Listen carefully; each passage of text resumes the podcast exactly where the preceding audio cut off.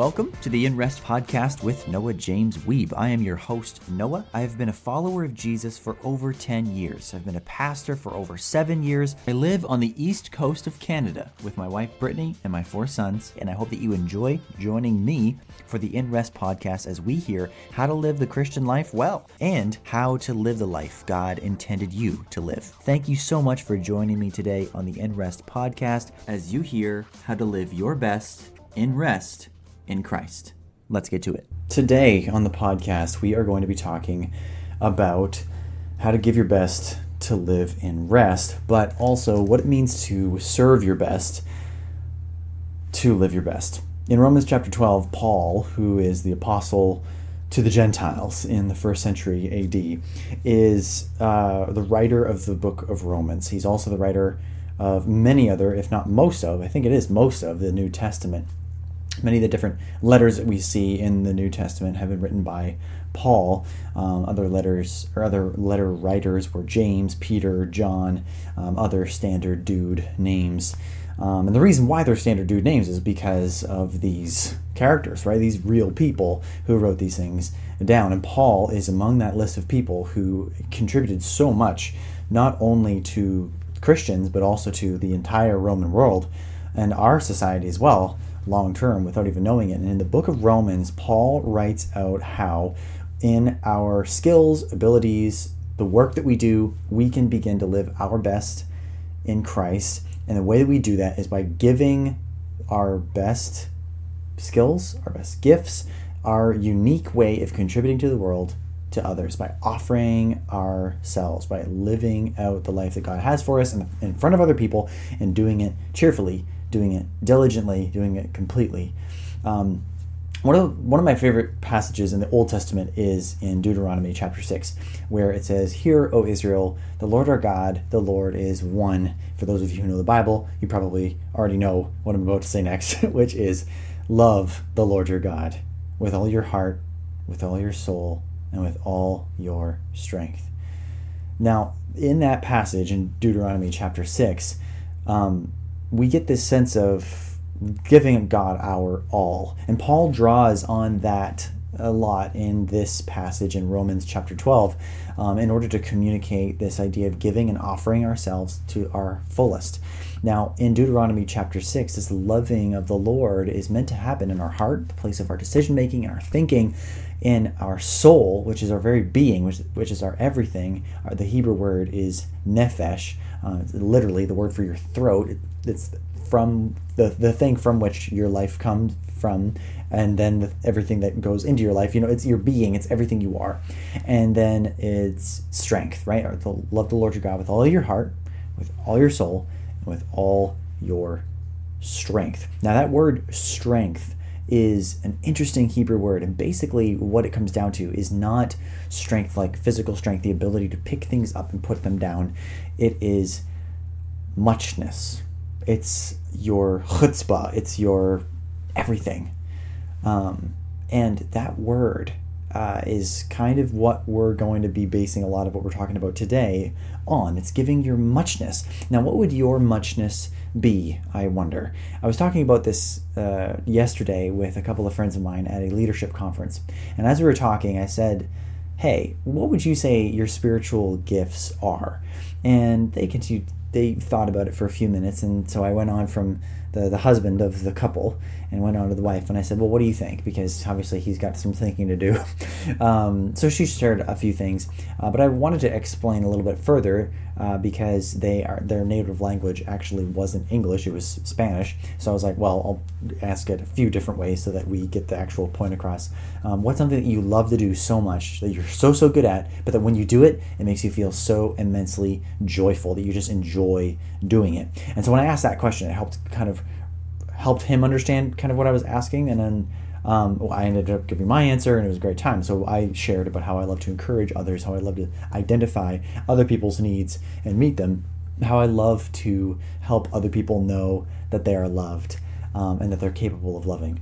And so that uh, that conversation was revolving around spiritual gifts, but really what we were talking about was what is it that God has put in you that when you do it, you can feel the pleasure of God on you and you feel immensely joyful.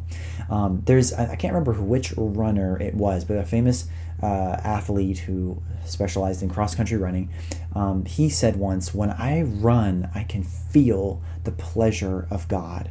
And that desire, that, that, that, that sense of God delighting in you while you're doing this thing that you enjoy, while at the same time you feel this immense joy in doing so, even if it's hard work for you and it spends your energy, that is the concept of muchness. That's a concept of strength in Deuteronomy chapter 6 with all of your muchness, with everything in you that is much, with all the things that you do to the, the, to the fullest extent, with all of that. God, you, you ought to love God. And so, um, other than Romans chapter 12, we're also going to look at another story in the Bible, or an actual specific story in the Bible. But before we get there, um, let's get into Romans chapter 12. So, like I said already, there's something in you, in all of us, that God places in us when we accept Jesus as our Lord and our Savior um, that goes beyond just a mere talent or a natural ability. It is something in us that God has placed in us that when we do it, we feel joyous. And we feel especially joyous when we use that special giftedness, that ability, that talent, that passion, that aptitude for adding value to another person's life, to contributing to someone else through service. And so Paul gets goes through this list of things that he believes are spiritual gifts, gifts that are of the spirit, not spiritual gifts because you know they only happen when we're meditating, uh, or that there's some sort of superpower, although they are kind of like superpowers. Um, it is a gift of the Spirit. The Greek word for gift in this context is charis, and it's essentially the word grace, uh, is where we get the word grace. It's also where we get the name charis. It's also where we get the word charisma, and it's also where we get the word well, as the Gen Z kids call it, Rizz. um, but it's a very, very distant relation to that slang term.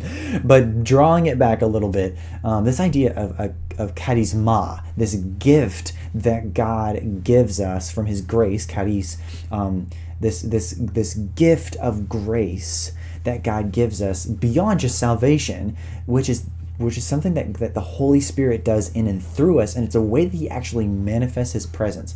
In uh, 1 Corinthians chapter 12, another passage that's very similar to Romans chapter 12, Paul mentions how we all have the same Spirit living in us if we put our trust in Christ, one faith, one Lord, one baptism, uh, one God and Father of all, and one Spirit in us, right? That, that, that's doing all this work and then through us, who's manifesting His presence, manifesting Himself through these gifts, these charisma. And so in Romans chapter 12, he has just finished talking about surrender and worship and its connectedness to living the life that God has called us to live and offering ourselves to God. I've talked about Romans chapter 12, verses 1 to 2, many different times in the podcast, and I will do so again. But in Romans chapter 12, verses 3 and onward, we're going to look at, I believe, verses 3 to 8. Um, Paul talks about um, how you can use your muchness to not only bring more joy to your life, but also to bring joy to God's heart and to live the life that God's intended for you to live. So let's get into it. Romans chapter 12.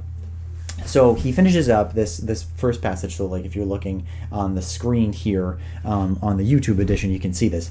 Um, essentially, in Romans chapter 12, verse 3, he begins by saying, "Because the privilege and authority God has given me, I give each of you this warning." Don't think you are better than you really are.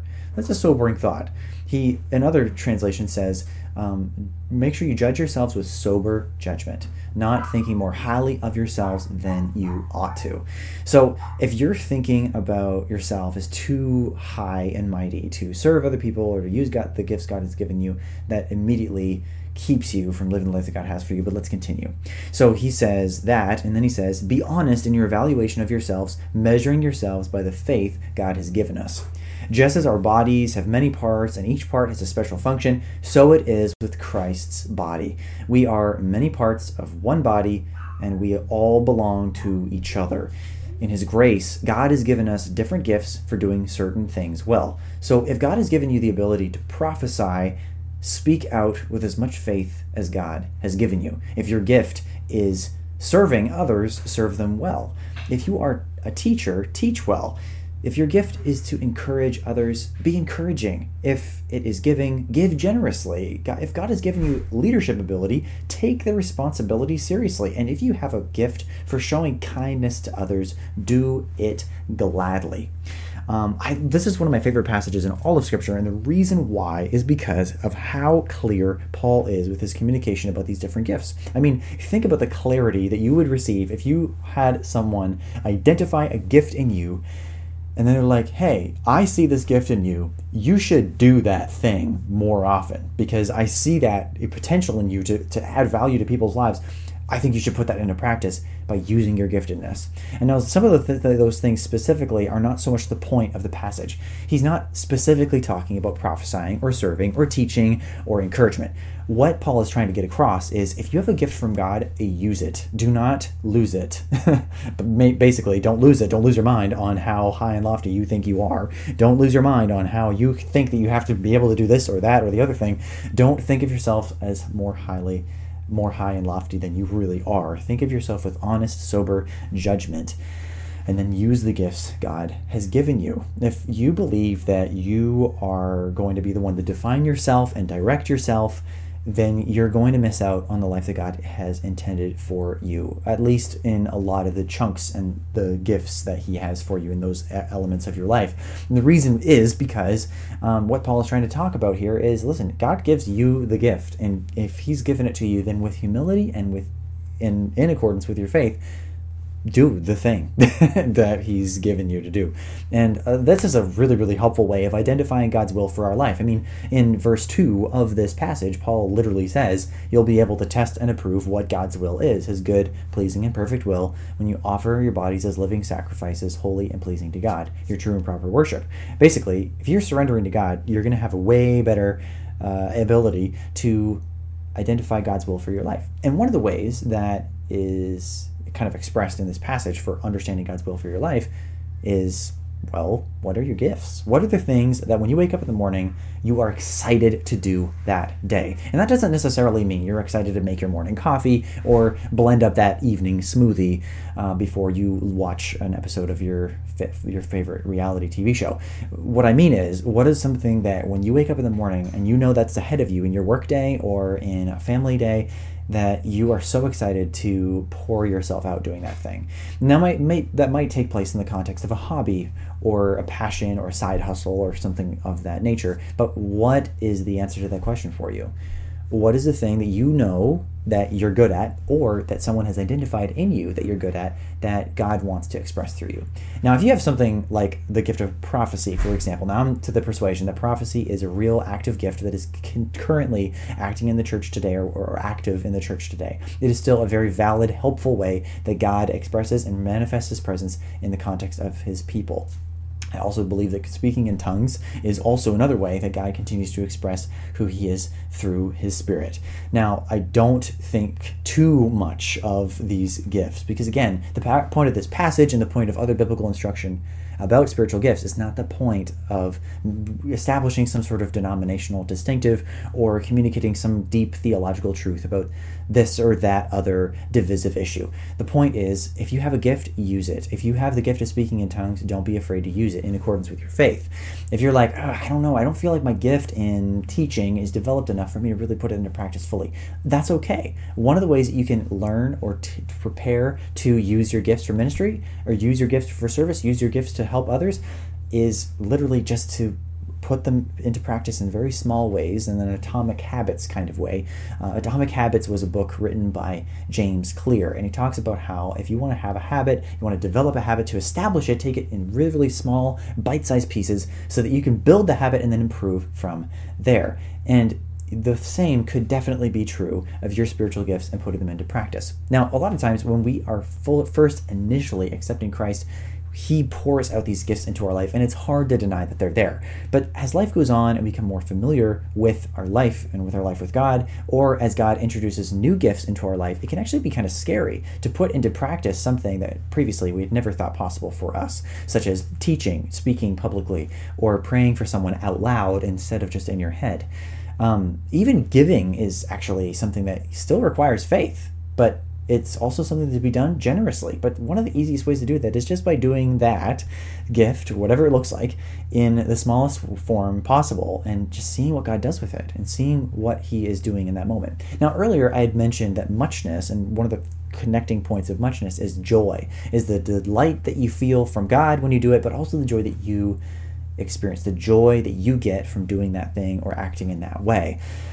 Joy, um, the Greek word for joy is chara. It's basically derived from the same Greek word for grace or gift, charis. So chara is like a, is, is, is essentially the word for a gift received. It's like what happens when you pl- clutch your hands onto a gift, when you open it up on Christmas morning and you experience it.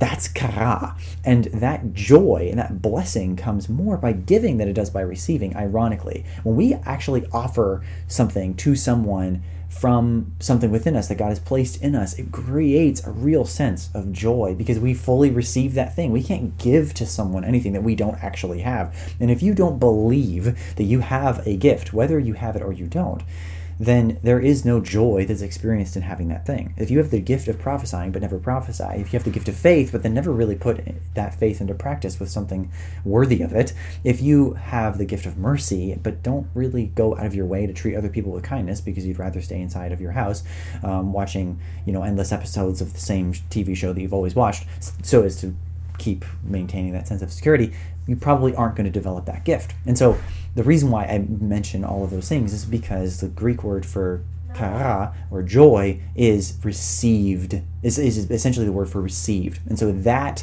moment of receiving is really done when we believe that that gift belongs to us and we put it into practice by acting on it and by using our faith to do it so um, what is it for you? What is something in this list of gifts or in some other list of gifts that you could identify to help you grow in your joy, to live your best, not only by uh, learning more about yourself, but by putting into practice something that is something that's going to give joy to you, joy to God, and joy to the people that you end up serving. So identify those gifts and figure that out. And we'll talk more about that as we go along the podcast. But for now, um, identify one small thing that you can do to begin expressing that muchness that God has given you. Thank you so much for joining me for the In Rest podcast. If you could please uh, leave a five star review in Spotify if you're listening to this on Spotify, or if you're watching this on YouTube, hit the subscribe button and the like button. That really helps with getting the word out about this message of living the life that God has intended us to live. Again, my name is Noah, and I'm so glad that you joined me today for the In Rest podcast. God bless.